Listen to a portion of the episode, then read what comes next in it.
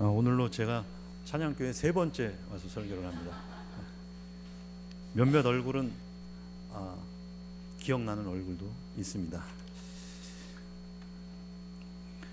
어, 이- 오늘부터 미 주님께서 부활하시는 부활절까지 고난을 받으시고 십자가에 죽으시는 그런 절기가 되겠습니다. 어, 이 절기에 맞춰서 어, 담임 목사님, 오 목사님도 어, 고난을 받으시니까 큰 은혜가 됩니다. 네, 뭐 큰 질병이나 이런 게 아니니까 우리가 어, 좀 음, 괜찮으시죠? 담임 목사님 이렇게 편찮으시고 입원하셨어도 기분이 막 이렇게 즐겁거나 그렇진 않지만 덜 고통스러우시죠? 네. 그러면 만약에 오 목사님이 무슨 어, 큰 질병에 걸렸으면 어떡하실 거예요? 어, 안 걸렸으면 좋으시겠는데 만약에 걸렸으면요 큰 일이죠 큰 일입니다 하나님이 데려가신다고요? 아 그게 아니고요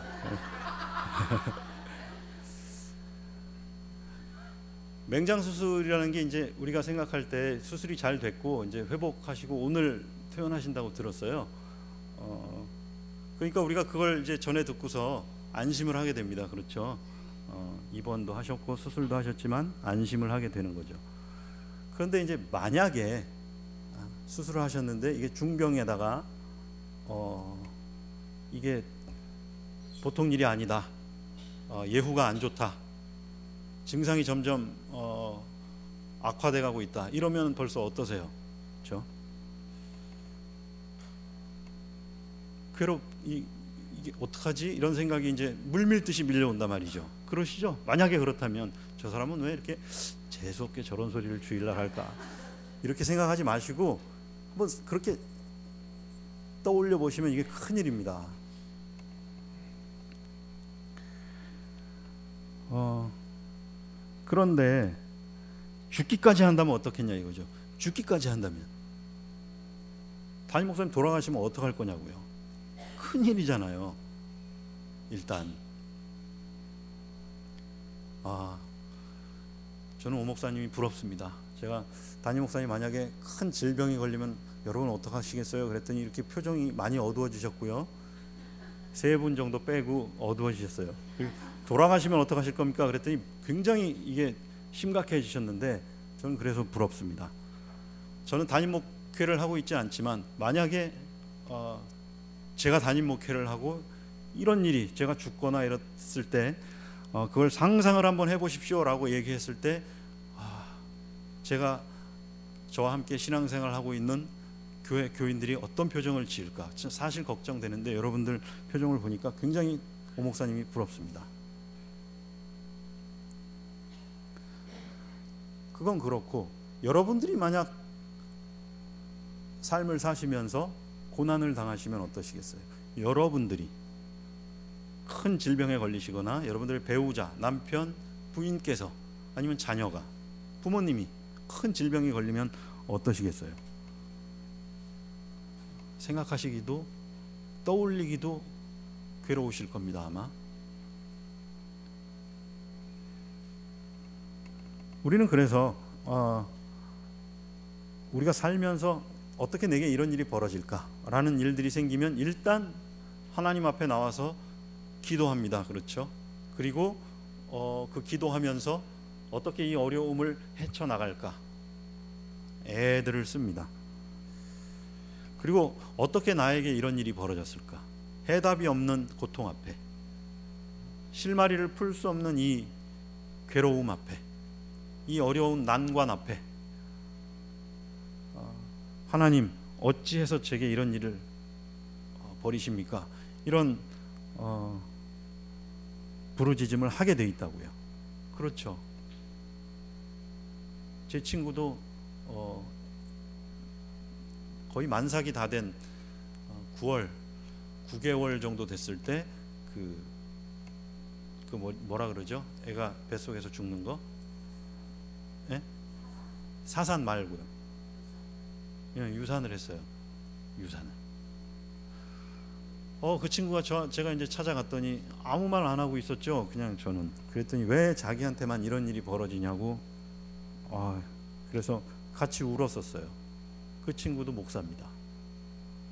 자기 왜 이렇게 힘든 일이 많으냐고. 제가 뭐 어떻게 알아요? 모르죠. 그 제가 같이 기도하면서 울었던 기억이 있습니다. 우리는 이 괴로움과 고통 앞에 어, 어찌할 바를 몰라 하는 사람들입니다. 어, 그게 우리의 실상입니다. 그런데 우리가 예수님께서 고난 받으시고 예수님께서 십자가에 죽으셨다라는 이, 이 사실을 이렇게 우리가 지금 이 절기를 지나면서 한번 어, 생각을 해보는데 어떠세요? 예수님이 십자가에 죽으시고 고통을 받으셨다. 어떻게 해서 저에게 이런 일이 벌어집니까? 여러분들 자신에게, 여러분들 가정에 당한 그 고통이나 고난을 보는 시각과 예수님이 십자가에 죽으셔서 매달리셔서 능욕을 받고 침뱉음 받으시고 욕 들으시고 어, 6시간 동안 이 철저하게 고통을 받으셨는데 그 예수님이 받으신 고통이 정말 여러분에게 얼만큼 다가오시는지요? 그렇게는 잘 생각 안 해보셨죠? 여러분에게 닥쳐진 그 어려움을 이건 왜 나에게 이런 일이 벌어집니까? 이렇게는 해봤어도 예수님이 왜 그런 고통을 받으셔야 됩니까? 도대체 왜? 이렇게는 잘 안 해보셨어요. 그 이유가 뭘까요? 예수님은 다시 살아나셨기 때문입니다. 그렇죠? 네. 안 그런가요?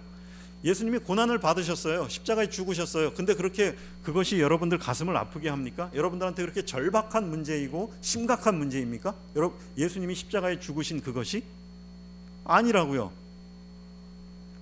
이렇게 제가 이렇게 단정지어서 말씀을 드리는 건 제가 그래서 제가 제가 그렇다고요. 그 이유를 이렇게 한번 생각을 해 보시면 예수님은 다시 살아나시니까 그렇습니다. 그렇죠? 부활하실 거니까 그런데 부활하셨다고 우리가 지금 이렇게 나중에서 와야 알게 되니까 이제 그런데 예수님이 십자가에 죽으시는 바로 그 순간 그 당하셨던 그 고통, 외로움, 괴로움 이런 것들이 정말 아, 여러분들한테 그렇게 심각한 문제입니까? 잘 아니라고 그렇지 못한 것 같다고 생각이 듭니다. 이게 솔직한 우리 상황입니다. 그리고 우린 이렇게 위로합니다. 예수님은 부활하셨으니까요. 예수님은 하나님이시니까요. 예수님이 뭘 그렇게 고통을 느끼셨겠어요? 에이. 그분은 신이신데요. 아닙니다. 예수님은 십자가에서 죽으시면서 아버지여 아버지여 어찌하여 저를 버리십니까? 라고 처절하게 절규하셨다고요.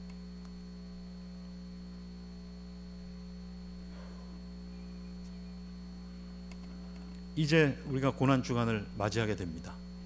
아, 여러분들은 그래서 어떻게 하셔야 될 것 같아요? 예수님은 처절하게 철저하게 하나님으로부터 외면당하시고 고통을 당하시고 죽기까지 하셨습니다. 그러니까 여러분 어떻게 하셔야 될까요? 모든 괴로움, 아, 즐거움과 오락, 쾌락 이런 것들을 이 한 주간 동안 이 한 주간 동안 어, 좀 멀리하면서 그렇게 어, 사실 수 있겠죠. 제가 드리고자 하는 말씀은 그런 거 아닙니다. 고난 주간 이 기간 동안 예수님이 나 때문에 고통을 당하셨으니까 나도 예수님처럼 일부러 고통은 못 당하더라도 내 즐거움은 쫓지 않겠다. 아, 좋은 신앙입니다. 그러나 저는 거기서 더 말씀드리고 싶은 게 있습니다. 더요. 왜냐하면 어, 그런 고난 주간에 우리가 예수님과 고난을 같이 경험한다든지 동감해 본다든지 하는 것들은 사실은 어, 어떻게 보면 어, 좋은 신앙일 수 있지만 어떻게 보면 어, 그렇게 좋은 신앙이 아닐 수 있기 때문에 그래요. 제가 대학교 때부터 예수님을 예수를 아주 잘 믿었습니다. 근데 요 고난 주간 요 때만 되면 꼭 피는 게 있어요. 벚꽃이 펴요. 그렇죠? 벚꽃이 펴요. 다행스럽게도 올해는 벚꽃이 아직 안 폈죠. 그러니까 벚꽃 놀이를 아, 가야 되나 말아야 되나 이런 그 고민을 할 필요가 없습니다. 저는 그런 고민을 많이 했어요. 여러분들은 그런 고민 안 해보셨어요? 무조건 안 가셨나요? 아 그러셨구나. 아, 믿음이 좋으셔서 그렇습니다. 저는 갔을 때도 있고 뭐 안 갔을 때도 있고 그런데 정말 믿음이 좋고 뜨거웠을 때는 고난 주간에 벚꽃이 펴요. 사람들은 다 벚꽃 구경을 간다고 난리들이에요. 저는 안 갔어요. 왜요? 예수님이 고난 당하신 이 고난 주간인데 왜 가냐? 난 안 간다. 그거 안 갔어요. 그리고 바로 쫓아오는 생각이 있었어요. 여러분들은 어떠실지 모르겠는데 가는 것들, 음? 가는 사람들이라고 표현이 안 돼요. 나는 예수님의 고난 당하신 이 고난을 기념하고 나도 거기에 동참하고자 나는 즐거움을 쫓지 않고 벚꽃 구경 안 갔는데 가는 것들이 있잖아요. 그죠? 그 인간들이 밉더라고요. 저것들은 저 오랫동안 예수를 믿었는데도 저 모양인가? 이렇게 생각이 들었어요. 아, 여러분들은 안, 안 그러신가요? 여러분들은 안 가시고 가는 사람들도 아무렇지도 않게 보이고 그렇게 보이시던가요?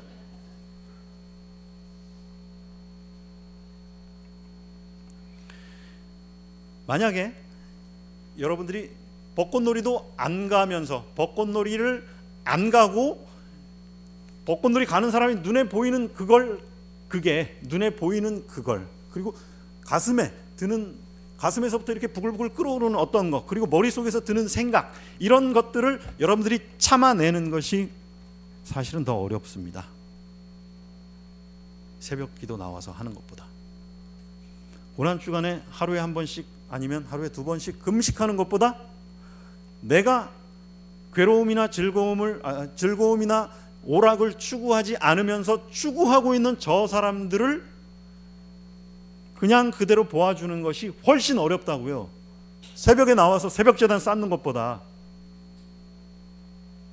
금식하는 것보다 그게 더 어려워요. 그 인간이 밉죠. 금식을 하면 할수록 우리는 그 사람들이 사랑스러워 보여야 될 텐데 그 사람들이 안쓰러워 보이고 답답해 보이고 어, 한심해 보인다고요. 저만 그런가요? 예수님이 십자가에 고난 받으셨어요. 부활하셨지 뭐 부활하셨으니까 우리가 고난에 동참해야 돼. 아우 얼마나 아프셨을까. 아우 Passion of Jesus Christ. 어우 주여 눈물 줄줄 나죠. 저 양반이 나 때문에 저런 고난을 받았다니. 아 그분이 여러분들 때문에 고난 받은 건 맞지만 여러분들에서 흘리는 눈물은 사실은 그분 때문에 흘려야 되는 눈물이 아니라 여러분 자신 때문에 흘려야 되는 눈물이에요. 왜냐하면 여러분들이 고난에 동참한다고 하고 고난에 동참하지 않고 여전히 쾌락을 추구하고 즐거움을 추구하고 있는 저 한심스러운 인간 이라고 생각하는 우리 그 속성 그것 때문에 예수님이 그렇게 철저하게 6시간 동안 고난 받으셨고 철저하게 아버지 하나님으로부터 외면 받으신 거라고요. 잘 생각해 보세요. 저분이 불쌍해서 우리가 눈물을 흘리는 게 아니라 고난에 동참한답시고 나는 즐거움을 취하지 않고 있지만 저 한심하고 답답한 인간이라고 생각되는 이 내 내 이 속성, 죄성 이것 때문에 우리는 눈물을 흘려야 옳습니다. 그리고 우리가 그렇게 생각하는 것 하나님이 없이 하나님 당신 없이 나는 내가 하나님께 할 것 다 했습니다. 난 이 정도는 했습니다. 저, 그런데 저, 저 인간은 그 정도도 안 됩니다. 라고 생각하는 바로 이 마음, 이, 이 죄성, 이것이 예수님이 십자가에서 죽으신 이유가 되는 거라고요.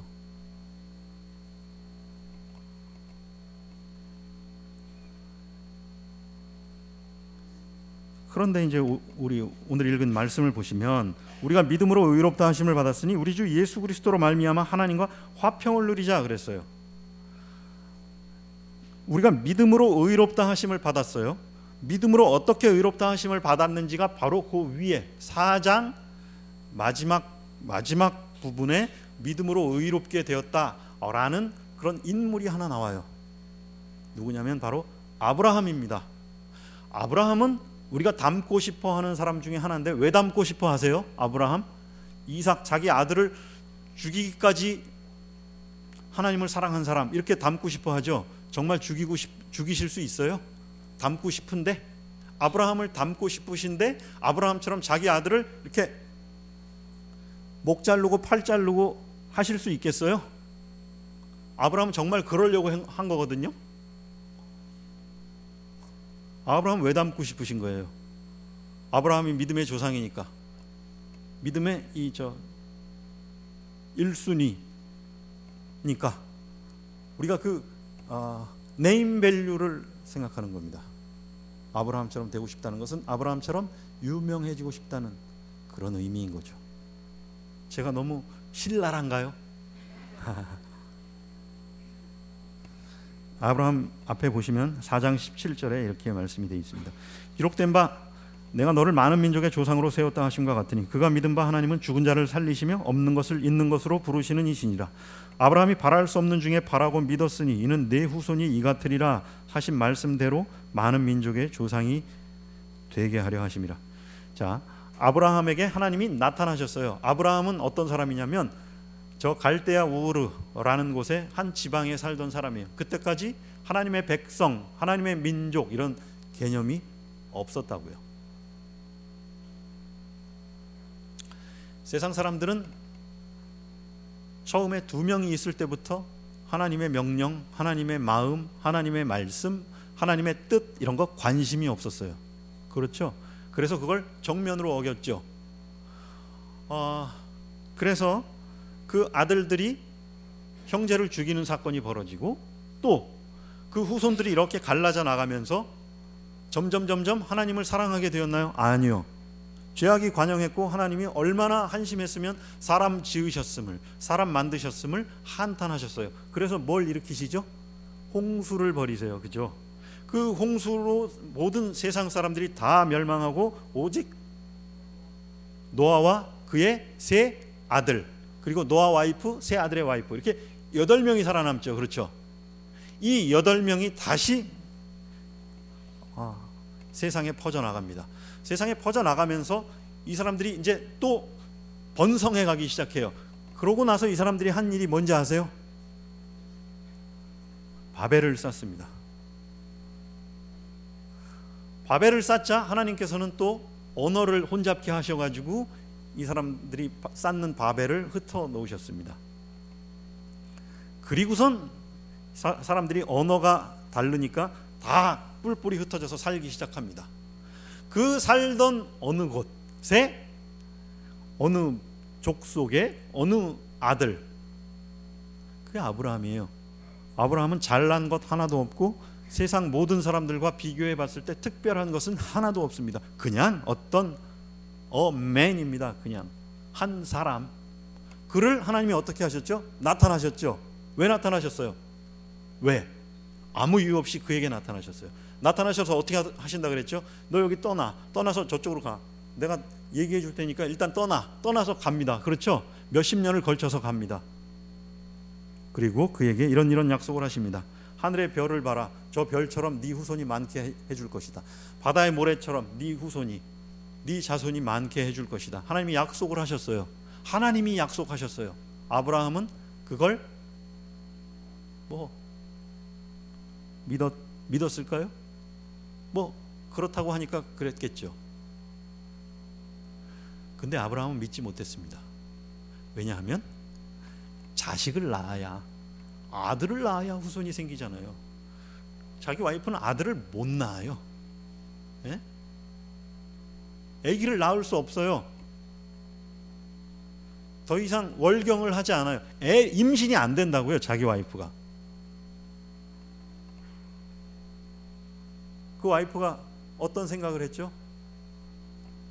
내 여종이랑 당신이랑 관계해서 후손을 이어보자. 여자가 그렇게 생각했어요. 그렇죠? 하나님이 또 나타나셨어요. 내가 너에게 아들을 줄 것이고 네 와이프한테 아들을 줄 것이다. 믿었나요? 웃었어요. 아브라함이. 사라도 웃었어요. 비웃었다고요. 두 부부가 다 비웃었어요. 하나님은 약속을 그, 하셨어요. 근데 바랄 수 없는 중에 바랬대요. 누가요? 아브라함이. 뭘 바랄 수 없는 중에 아브라함이 바래요. 바랄 수 없는 중에 바랄 수, 바라지 않았어요. 아브라함은. 바랄 수 없는 중에 웃었다고요. 비웃었다고요. 하나님의 약속을. 근데 어떻게 됐죠? 아들을 낳았어요. 하나님은 그냥 하셨다고요. 그 일이 이루어졌죠. 아브라함이 믿어서 이루어졌나요? 아니요. 그냥 하나님은 하셨다고요. 그 일을. 하늘의 별처럼 바다의 모래처럼 네 후손이 많아질 것이다. 하나님은 약속하셨고 아들을 아들을 가질 수 없는 몸에서 아들을 갖게 하셨고 그 일을 이루어 내셨다고요. 그리고선 뭐라 그랬냐면 19절을 보세요. 4장 19절에 그가 백세나 되어 자기 몸이 죽은 것 같고 사라의 태가 죽은 것 같음을 알고도 믿음이 약해지지 아니하고 믿음이 없었다니까요. 왜, 왜 이렇게 쓰냐고요. 20절 믿음이 없어 하나님의 약속을 의심하지 않고 의심했다니까요. 비웃었다니까요. 믿음으로 견고 견고는 무슨 견고 없었던 믿음을 어떻게 견고했다는 표현을 쓰냐고요. 예? 돌았죠. 하나님이 돈 거예요. 잘 보세요. 약속하신 그것을 또한 능히 이루실 줄을 확신했대요. 아, 말도 안 된다니까요. 그러므로 그것이 그에게 의로 여겨졌느니라. 하나님은 자기가 그냥 했어요. 자기가 약속을 했는데 그 일이 이루어질 수 없었어요. 어, 17절에 죽은 자를 살리시며 없는 것을 있는 것으로 부르시는 그 하나님이 죽은 자를 살리시며 없는 것을 있는 것으로 그 몸에서 임신할 수 없는 여자의 몸을 통해 임신을 하게 하심으로 하나님께서 자기가 약속하신 하늘의 별처럼 바다의 모래처럼 그 후손을 자기가 이루어 내시고 이루어 내시고 아브라함에게 뭐라고 칭을 하시냐면 믿음이 약해지지 않고 견고해졌고 의심하지 않고 하나님께 영광을 돌렸고 능히 이루실 줄을 확신했대요. 누가 했는데요? 하나님이 하나님이 자기가 다 해놓은 거예요. 아브라함은 그러니까 처음부터 특별한 사람 아니었고 그를 불러다가 여기까지 갖다 놓고 그에게 약속을 하셨고 할 수 없는 이루어질 수 없는 일을 약속하시고 그걸 그가 하나님께서 그냥 이루어내시고 네가 그걸 믿었다 이렇게 얘기하고 있어요. 웃기죠. 그래서 그 아들 이름이 이삭입니다. 웃김 이런 뜻이에요.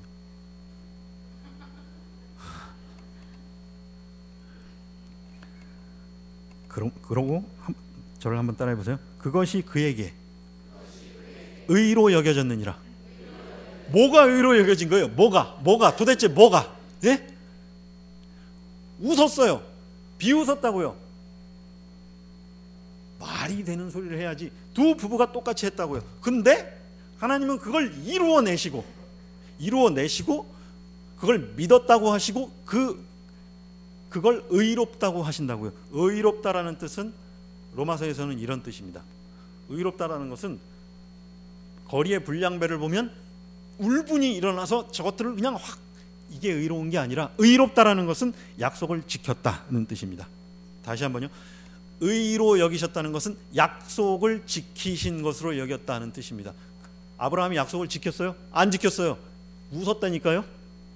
믿지, 믿었어요? 안 믿었어요. 근데 믿었다고 했어요. 그럼 누가 한 겁니까? 그 믿음은 하나님이 자기가 약속을 해 놓으시고 그 약속을 지켜내심으로 그 믿음이라는 그 방법을 동원하신 거예요. 그러니까 믿음이라는 것은 원래 없, 없는 뜻입니다. 그러니까 그 뜻이 우리가 생각하는 믿음이랑 다른 거라고요.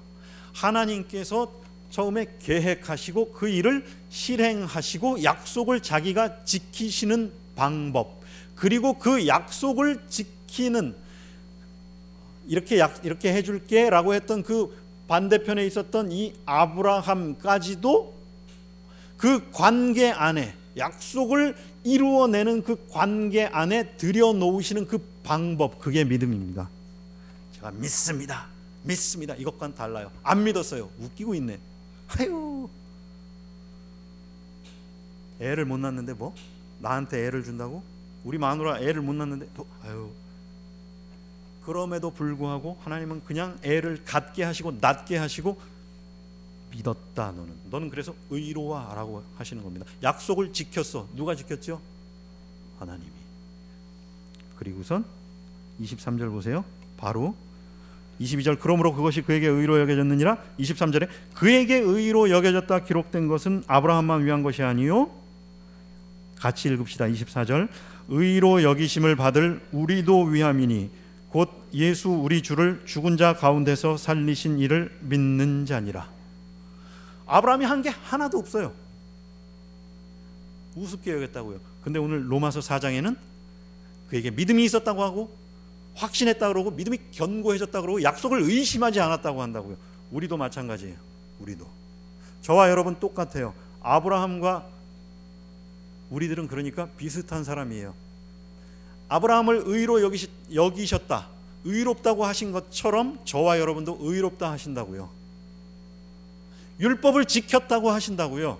그 율법으로 이루어내고자 하셨던 그 하나님의 약속을 이루어내셔 버렸다고요. 이루어내 버리셨어요. 어떻게요? 자기 아들을 죽이심으로. 그래서 이루어진 일이 뭐지요?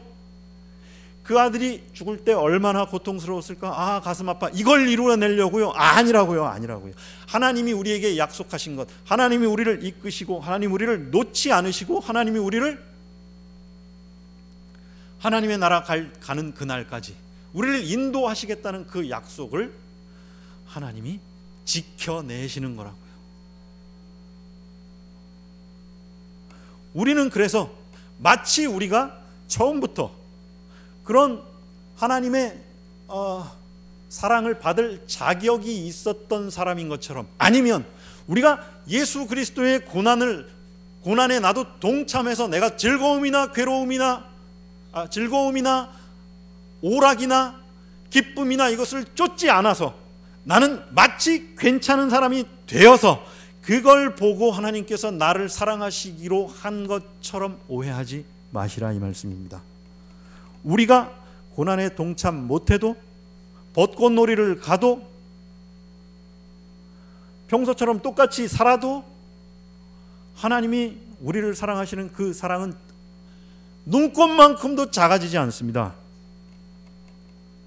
잘 안 믿어지시는가 본데. 그러니까 화평을 누리자라고 얘기하는 겁니다. 5장 1절에 우리가 이렇게 믿음으로 의롭다 하심을 받았으니 아브라함을 봐라. 아브라함은 그랬는데 아브라함을 믿었다 그러고 확신했다 그러고 약속이 견고해졌다 그러고 의심하지 않았다고 하고 그를 의로 여기셨다고 했는데 우리도 봐라. 우리도 별 다를 바 없는 사람인데 아브라함을 그렇게 의롭다고 하셨으니 우리도 의롭다고 하신 것이다. 그렇게 우리를 의롭다고 하신 것이다. 그러니까 하나님 안에서 화평을 누리자라는 겁니다. 어떤 분들은 고난 주간 동안 실제로 금식하시고 실제로 새벽 제단 쌓으시고 또 어, 오락이나 이런 것들을 멀리 하시는 분들 계세요. 또 어떤 분들은 그냥 하던 대로 하시는 분들도 있어요. 그냥 하던 대로 하시는 분들은 어, 주님의 고난에 동참한다는 이유로 오락을 금하고 경, 더욱더 경건의 모습을 발휘하는 그 사람들을 보면서 비웃지 마십시오. 비웃기 시작하면 화평을 누리는 건 이미 깨진 겁니다. 화평이라는 건 그런 게 아닙니다. 옆에서 어떤 짓을 해도 어떤 말을 해도 그럴 수 있지. 그럴 수 있어. 저 사람 저렇게 말할 수 있어. 운전을 하면서 어떻게 발광을 하면서 가는 차를 봐도 그럴 수 있지. 화장실이 급한가 보지. 화평을 누리시기 바랍니다. 여러분들이 만약 실제로 고난에 동참한다는 의미로 금식도 하시고 또 어, 이렇게 하시는 분들이 있어요. 그런 분들이 그냥 그냥 똑같이 사는 사람들을 보면 노래방 가고 영화 보러 가고 벚꽃놀이 지금 아직 안 폈으니까 저 일본으로 벚꽃놀이 가고 뭐 이런 사람들 보면 믿음이 없다고 생각하지 마십시오. 잘 안 와닿으시죠? 여러분들이 그거에 목을 매는 순간 목을 난 거기에 목 맨 적 없는데요. 목 매는 건 어떻게 확인하시면 되냐면 그 인간이 그렇게 하는 게 한심하거나 답답하거나 쪼다 같거나 등신 같거나 악하다고 생각되면 목 매는 거예요. 그게 거기에 목을 맨 거예요. 주님의 고난에 동참한 겉모습으로 동참하는 것에 여러분들의 신앙의 밧줄을 매고 있는 거라고요. 화평을 못 누리게 된다고요. 그러시면 이미 못 누리고 계신 거고. 그러니까 어떻게 하자는 얘기냐? 하세요. 주님의 고난에 동참하세요. 그리고 나는 그래도 복원놀이 가야 되겠어. 난 이런 거 해야 되겠어. 하세요. 하신 즐거움을 추구하시는 분들은 눈치 보지 마시고 추구하시고 고난을 좀 자제하면서 이 고난 주간을 어, 보내시고자 하시는 분들은 그냥 여러분 그렇게 하시면서 딴 거 보지 마세요. 다른 사람들이 그거 하는 거 보지 마시라고요. 그 고난에 금식하시며 새벽 재단을 쌓으시며 그렇게 고난에 동참하는 것이 다른 사람 욕하는 것보다 훨씬 쉬워요. 다른 사람 답답하고 한심하게 생각 들고 뒤에서 욕하고 하는 것이 훨씬 어려운 일이에요. 그러니까 안 보셔야죠. 훨씬 어려우니까. 우리가 그것까지 우리가 십자가에 죽을 수는 없잖아요. 그렇죠? 예수님의 고난에 동참하는 것에 100% 어, 하는 것은 우리가 십자가에 똑같이 못 박혀 죽는 건데 우리가 그러진 않잖아요. 그렇죠? 어차피 우리가 주님의 고난에 주님이 당하신 고난을 그대로 똑같이 당하지 못하잖아요. 그런데 금식하는 게 여기라면 다른 사람 욕한 욕안 하는 게 이쯤 된다니까요. 무슨 말씀인지 아시겠어요?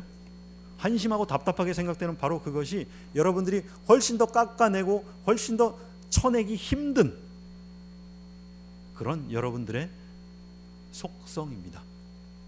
인간적인 즐거움을 취하는 것이 어, 취하지 않는 것이 훨씬 쉽다고요. 그러면서 여러분들이 이 고난에 동참하시고 새벽 제단 나와 싸우시면서 이렇게 생각하십시오.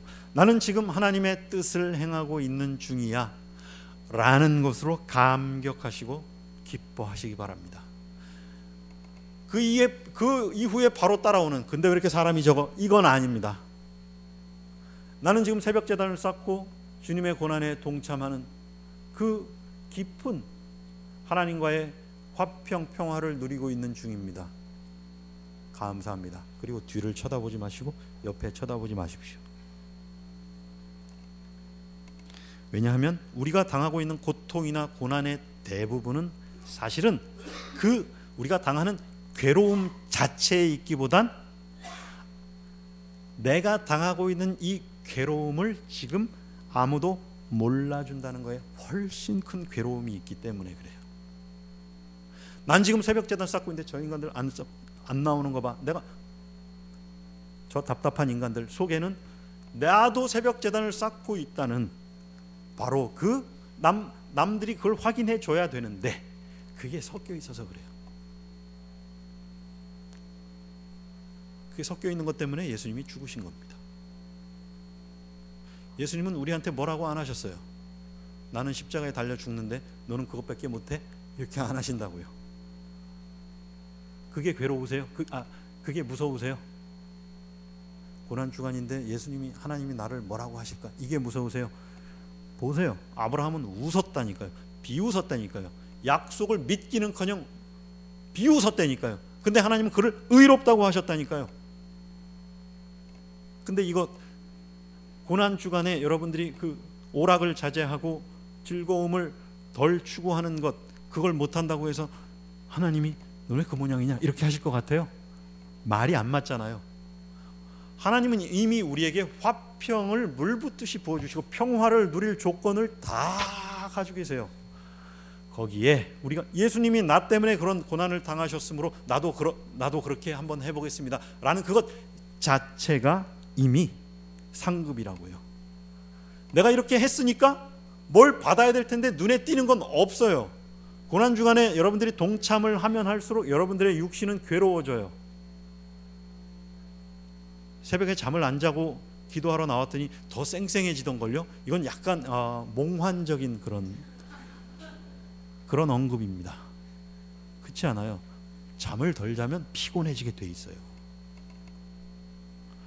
그러나 안 해본 사람은 알 수 없는 그런 기쁨이 있어요. 그 기쁨은 뭐냐면 내가 저 양반보다 내가 훨씬 더 새벽 기도를 많이 나와 이런 기쁨 아니에요. 그러면 당장 저 인간은 왜 나보다 덜 새벽에 덜 나오는데 왜 나보다 더 잘 사는 거야? 이런 게 따라오게 마련이거든요.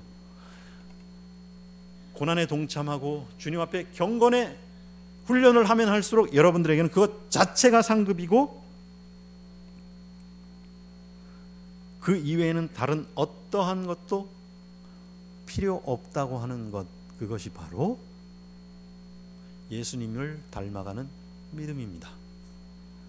하나님과 믿음의 관계로 맺어져 하나님이 여러분에게 요구하시는 삶이며 여러분에게 어, 세상 어느 누구도 상상조차 할 수 없는 감격 어린 어, 상급입니다. 우리에게만 고통 당하라고 하시지 않았습니다. 본인이 직접 그 고통을 당하셨습니다. 하나님으로부터 철저히 외면당하셨습니다. 죽기까지 하셨습니다. 아무도 알아봐 주지 않았습니다. 욕했습니다. 비웃었습니다. 침 뱉었습니다. 피는 철철 흘러내립니다. 외롭습니다. 그러나 예수님께서는 어찌하여 저를 버리셨습니까? 라고만 하시지 않고 다 이루었다. 라고 하셨습니다. 내 영혼을 아버지 손에 부탁합니다. 라고 하시고 죽으셨습니다. 여러분들에게 억울함이나 비통함이 있습니까? 죄 때문에 그렇습니다.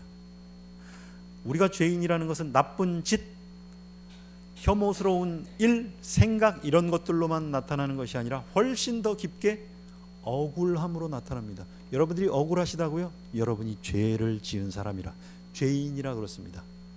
왜 그러냐고요? 죄라는 것은 나쁜 짓, 윤리 도덕적인 어떤 하급한 행위나 생각이 아니고 그것 훨씬 깊이 뿌리 박혀 있는 하나님 필요 없다는 자존심입니다. 내가 이 억울함을 당하고 있는데 나는 하나님의 자녀이며 하나님의 백성으로 하나님이 내 마음을 위로해 주신다는 것 가지고는 안 되니까 그것이 비통하고 억울함으로 나타나는 겁니다. 우리가 죄인이라서 그런 겁니다.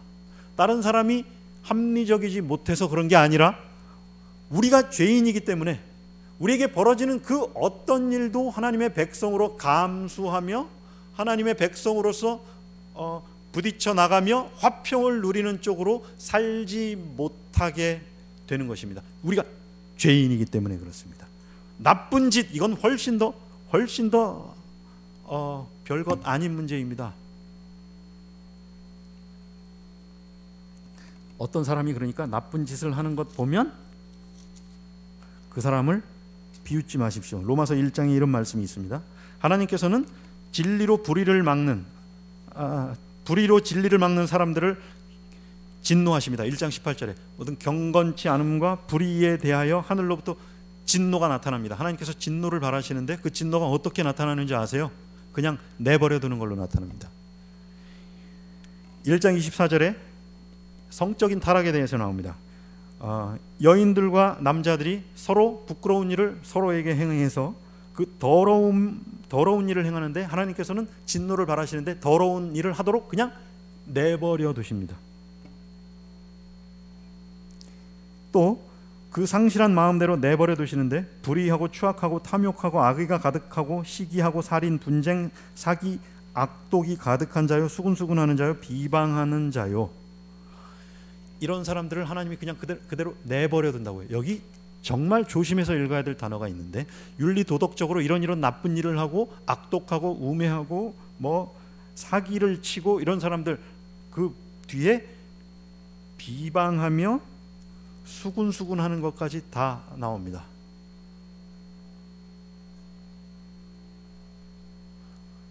죄인이기 때문에 도덕 윤리적으로 나쁜 짓을 합니다. 죄인이기 때문에 그 짓을 하는 사람들을 욕하고 수군수군하고 비방한다니까요. 그러니까 여러분의 눈에 여러분의 눈에 어떤 사람이 하찮은 모습, 한심한 모습이 보이걸랑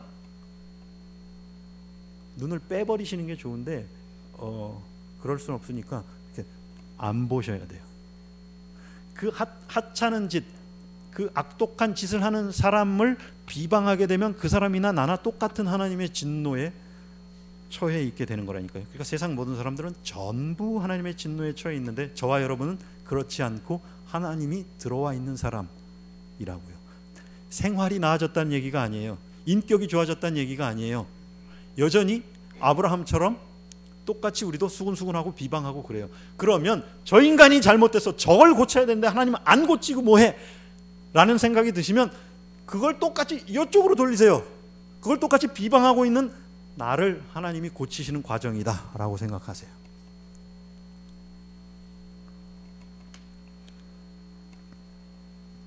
오늘의 말씀은 주님의 고난에 동참한다는 것. 그것은 우리가 행위로 모습으로 우리의 즐거움이나 오락을 자제하는 것을 훨씬 넘어 그것과 상관없이 흥청망청 살고 있는 사람들을 탓하거나 비웃지 않거나 하는 것까지 가야 된다는 말씀이었습니다. 하나님 앞에 나오셔서 기도하시고 그렇게 도와달라고 부르짖으십시오. 못돼 먹은 사람들 떠오르시는 사람들이 있을 겁니다.